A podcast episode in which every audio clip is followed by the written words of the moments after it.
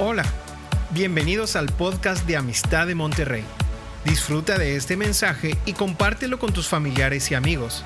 Sabemos que lo que Dios te hablará será de bendición para ti y para otros.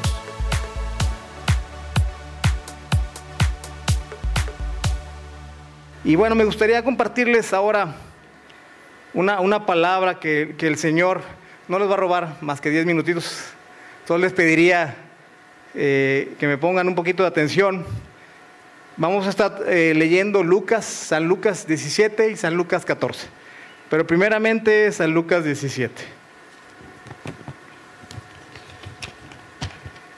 Si pueden poner la, la primera imagen, por favor, la del 50%. La, esa. Gracias al equipo de medios. ¿Y, y este porcentaje a cuántos les gusta? Depende, ¿va? pero normalmente lo vemos en las exposiciones, ¿no? De estamos por comprar y es es un porcentaje bastante agradable, ¿no? Y el Señor me ponía en esto, este porcentaje en una imagen.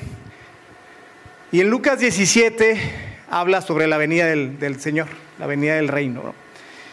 Y inicia el versículo 20, pero previamente Jesús había sanado 10 leprosos y solamente uno había dado gracias. Y después empiezan los fariseos a cuestionarlo sobre cómo iba a ser la venida del reino de Dios. Y Jesús les dijo rápidamente, el reino de Dios ya está aquí, porque ya estaba Jesucristo aquí. Y empieza a describirles cómo va a ser la venida del Hijo del Hombre. Y vamos a leer rápidamente cómo va a ser la venida del Hijo del Hombre. Y dice el versículo 26, dice, como fue en los días de Noé, así también será en los días del Hijo del Hombre. Comían y bebían, se casaban y se daban en casamiento. Como todos los días está pasando en esta tierra. ¿Ok? Hasta el día en que entró Noé en el arca y vino el diluvio y termina este versículo, dice, y los destruyó a todos. Dice, así mismo como sucedió en los días de Lot, comían, otra vez comían, bebían, compraban, vendían, plantaban, edificaban. Mas en el día que Lot salió de Sodoma, llovió del cielo fuego y azufre y otra vez termina el versículo y los destruyó a todos. Dice, así será el día en que el Hijo del Hombre se manifieste. En aquel día el que esté en la azotea y sus bienes en casa no descienda a tomarlos y el que en el campo asimismo no vuelva atrás. Dice, acordaos de la mujer de Lot. Volteó, ahí quedó. Ok, ya no podemos voltear. Iglesia, estamos en tiempos peligrosos. No podemos voltear ni estar jugando con el mundo. Dice aquí, dice, todo el que procure salvar su vida la perderá. Y todo el que la pierda la salvará. Todos aquí hemos perdido nuestra vida, ya somos de Cristo, amén. Amén. Y aquí viene el 50%. Fíjense, dice, os digo que en aquella noche estarán dos en una cama. Dos el uno será tomado, 50%, y el otro será dejado.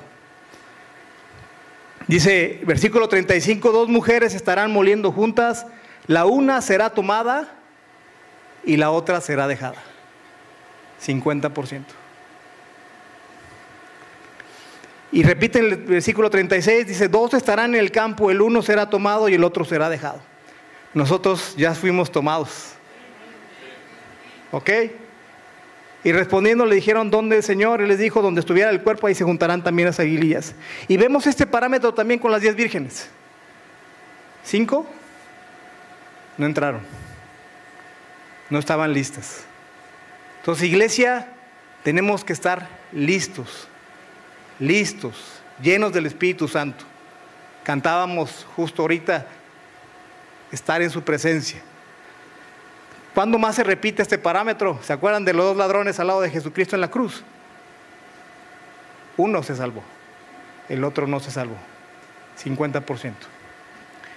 Y el Señor me ponía, vamos a Lucas 14 rápidamente, ya vamos a acabar. Y bueno, a, a Jesucristo le gustaba estar en las cenas. ¿Cuántos saben eso? Yo le preguntaba al Señor por qué. Jesucristo tenía treinta y tantos años, ¿va? No tenía reflujo, va todavía, como los de 40. ya no podemos ir a cenas, ya no podemos cenar fuerte. Y si me acompañan, por favor, está justamente con un fariseo que es gobernante y empiezan otra vez los fariseos a cuestionar. Y entonces Jesús empieza en el versículo 15, hablando de la parábola de la gran cena. Y dice, oyendo esto, uno de los que estaban sentados con él en la mesa le dijo, bienaventurado el que coma pan en el reino de Dios. Todos hemos comido el pan de Cristo. Amén. El pan de vida. El pan de vida, vive en nuestros corazones. Y dice, entonces Jesús le dijo, un hombre hizo una gran cena y convidó a muchos. Al Señor le gusta hacer fiestas, cenas, comidas, ¿verdad? Y, siempre está invitando a todos, todos están invitados. Jesús vino a morir por todos, no solamente por los evangélicos o por los católicos o por las eh, otras denominaciones, vino a morir y a dar su vida por todos. Entonces, dice aquí que el Señor hizo una gran fiesta, una gran cena y convidó a muchos, y a la hora de la cena envió un siervo a decir a los convidados, y a la hora de la cena envía a su iglesia, a los convidados, y empiezan los pretextos. Dice, venid que ya todo está preparado. Ya Jesús preparó todo. Ya Jesús puso la mesa. Amén. Y dice, y todos a una comenzaron a excusarse. El primero dijo, he comprado una hacienda y necesito ir a verla. Estaba en los bienes raíces. ¿ah? Estaba ocupado en los negocios. El segundo dice, he comprado cinco yuntas de bueyes y voy a probarlos, te ruego que me excuses. Estaba en la ganadería, estaba haciendo negocios. Y otro dijo, acabo de casarme y por tanto no puedo ir. Se vuelto el siervo, hizo saber esto a su señor. La iglesia viene con, delante del Señor a decirle, Señor, ¿no quieren venir? No quieren venir a la, a la cena.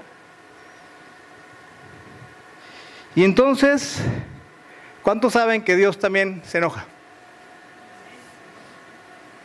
Lo vemos con Noé, con Lot.